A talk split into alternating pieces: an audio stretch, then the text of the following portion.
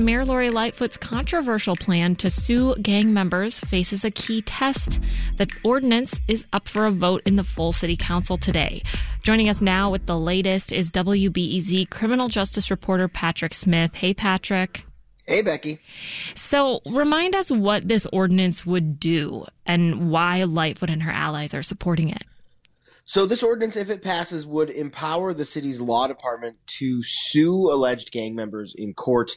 Basically, the idea would be they would take gang members to court, say you got this car or this money or, or, or whatever from illegal activity related to the gang, and we're we're going to get a judge to say we get to take it from you. Uh, another way it could work in court would be they would sue these alleged gang members and try and prove in court that the that their illegal activity had a financial cost to the city or their neighborhood, like an increased police presence or more ambulances to the area or something like that, and try to get a judge to order these uh, gangbangers to to pay or reimburse the city for that cost. As for why, um, Mayor Lightfoot says this will take away what she calls the profit motive for being in a gang.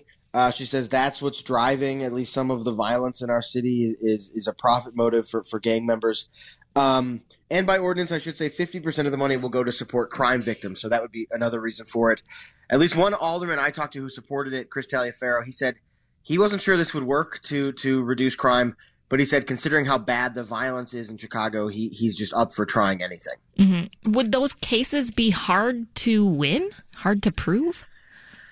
Uh, I, from the lawyers and experts that I've talked to, yes, they would be very complex and difficult to prove cases. I mean, I think it depends on what kind of cases they're trying to prove. I think cases that are closer to what we all sort of, what I think many of us are aware of with like asset forfeiture, a case like, hey, we caught you uh, dealing drugs out of this car and we're going to take it. Mm. That's a relatively straightforward case. That's something that the police already have the power to do. A case where you prove you're part of this criminal conspiracy in this neighborhood and it cost this amount of money or it did this amount of damage to the community i think that would be more a lot more complex to prove based on the people i've talked to. Right. Now we know this is up for a debate in council today.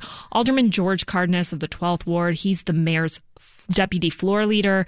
He predicted the vote would potentially be postponed. How how likely is that patrick well, I mean, uh, Alderman Cardenas is, is certainly more plugged in than I am. So if he's saying he thinks it's going to happen, I, I, think there's at least a chance for it. I mean, as you know, Becky, uh, this city council is more divided than, than past councils. They've bucked Mayor Lightfoot on several measures before, and so yeah, there's some rumblings that that this legislation could could invite that kind of sort of uh, pushback for, from aldermen. Right. And we do know that if they succeed in this delay, it doesn't necessarily mean that they're going to have the votes to defeat this ordinance. Typically, when, when this has happened, this um, this trick, it's called a defer and publish, Lightfoot ends up just scheduling a meeting for Friday and um, and then they vote on it then. So if that does occur and the ordinance is approved, what happens next, Patrick? What's your understanding? So, so if this gets approved, I mean, it's it's essentially immediately that city attorneys will have the power to start filing these lawsuits. There's language. I don't know why I'm getting into this kind of detail, but there's language in the ordinance where if it's approved by a two thirds majority, it takes it takes effect immediately. If it's if it's just a simple majority, it takes effect ten days after it passes. So either way, basically right away, the city attorneys will have the power to file these kind of lawsuits. I would not expect lawsuits filed right away, though, because as we were just talking about, these are complex cases that will take a lot of time to build. But it would mean city attorneys could start working on them. And one thing I, I think is important to note, you know, the law department is is is down some attorneys. It's mm-hmm. it's it's short staff. We just saw a top attorney who handles the consent decree leave. Uh, I think announced her departure yesterday. So taking up these cases, they can start right away, but taking up these cases will will mean attorneys having to put other things to the side or dropping other other initiatives. Yeah, I wondered if maybe there, you know, was a specific case they think they could win that they're ready to file. Do you have any sense that that, that is the case? Oh, that's a really good point. You know, I have not heard, and I have not heard that level of specificity or anything like that. I wouldn't assume that the city attorneys have already started working to build this case, but that is certainly possible. I will say, considering the amount of pushback that this this uh, this ordinance has gotten, I would think if they had that level of detail, the mayor's office might want to get that out there. However, that you know that might also be something where you wouldn't want to tip off the people you were going to sue. So that would be interesting Sure. if they're like ready to file, you know, the day that this goes into effect. I would be surprised by that. Though. Sure, yeah.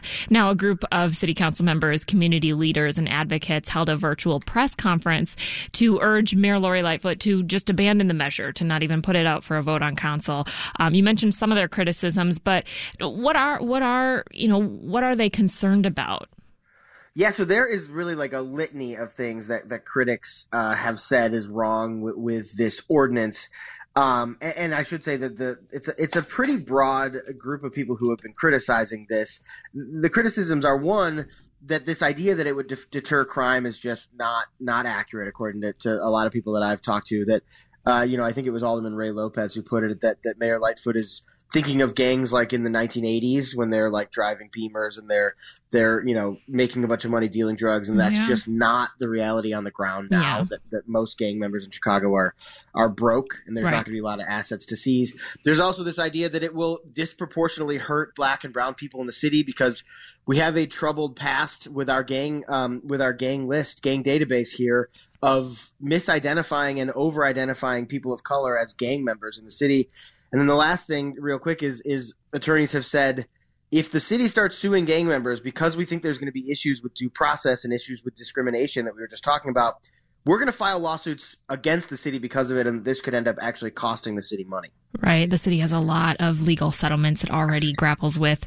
You're listening to Reset. I'm Becky Vevea in today for Sasha Ann Simons. We're talking about the latest on Mayor Lightfoot's push to sue gang members. That ordinance faces a vote in the full city council today, and that meeting is still ongoing right now. Coming up in a few minutes, we'll get an update on masking in Chicago public schools. Stay with us for that. I want to turn to another story that Patrick has been following closely, but first, I want to caution listeners this story discusses suicide. The National Suicide Hotline number is 1 800 273 8255. Patrick, you report that the family of a military veteran named Irene Chavez is suing the city. Tell us more about her and her case.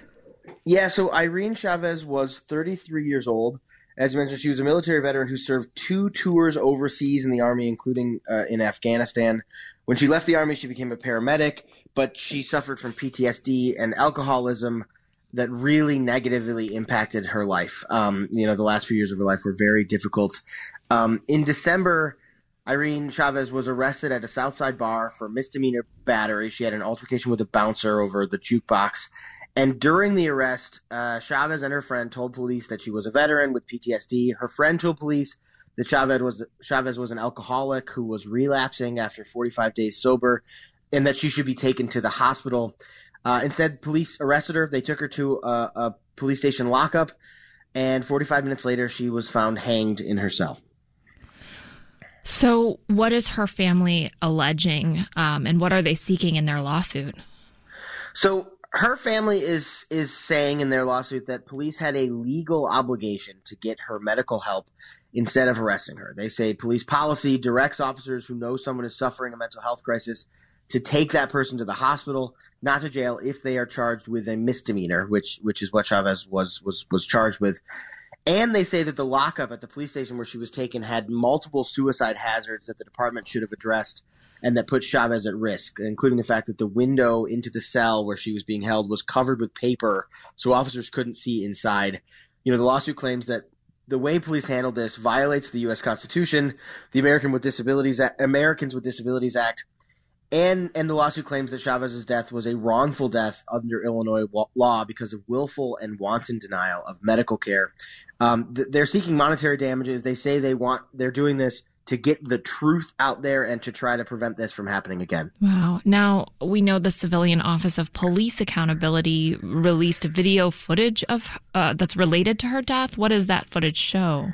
Yeah, they released. You know, they actually weren't required to do this by statute, but but did reco- did release all the body worn camera videos from from this incident, and, and those there's a lot of video, and they back up the version of events that are in the lawsuit. You can hear uh, Irene Chavez and her friend telling police that she's a veteran with PTSD. You can hear her friend saying she should go to the hospital. At the station, you can hear Irene Chavez tell an officer that she is not all right. And at the station, you can see that paper over the window into the cell so that officers can't see inside.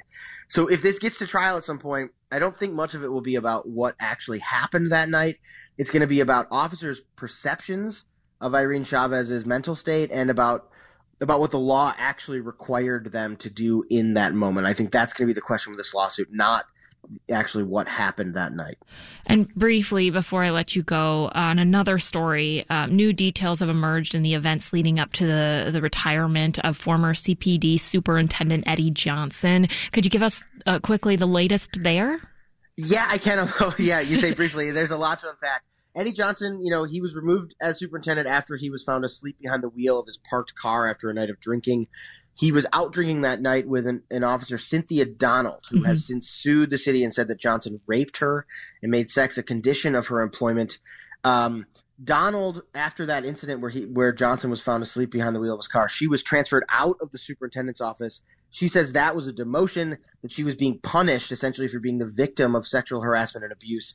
And so the new thing, that's all that there's a lot that's already happened there. The new thing is that there's newly filed testi- testimony from former Superintendent Eddie Johnson, where he says that it was Mayor Lightfoot who directly ordered him to transfer Donald out of the superintendent's office once she found out about this alleged relationship between uh, Johnson and Donald. Mm, well, we know you'll be following that, and we'll stay tuned. That's WBEZ criminal justice reporter Patrick Smith. Patrick, thank you so much for the update.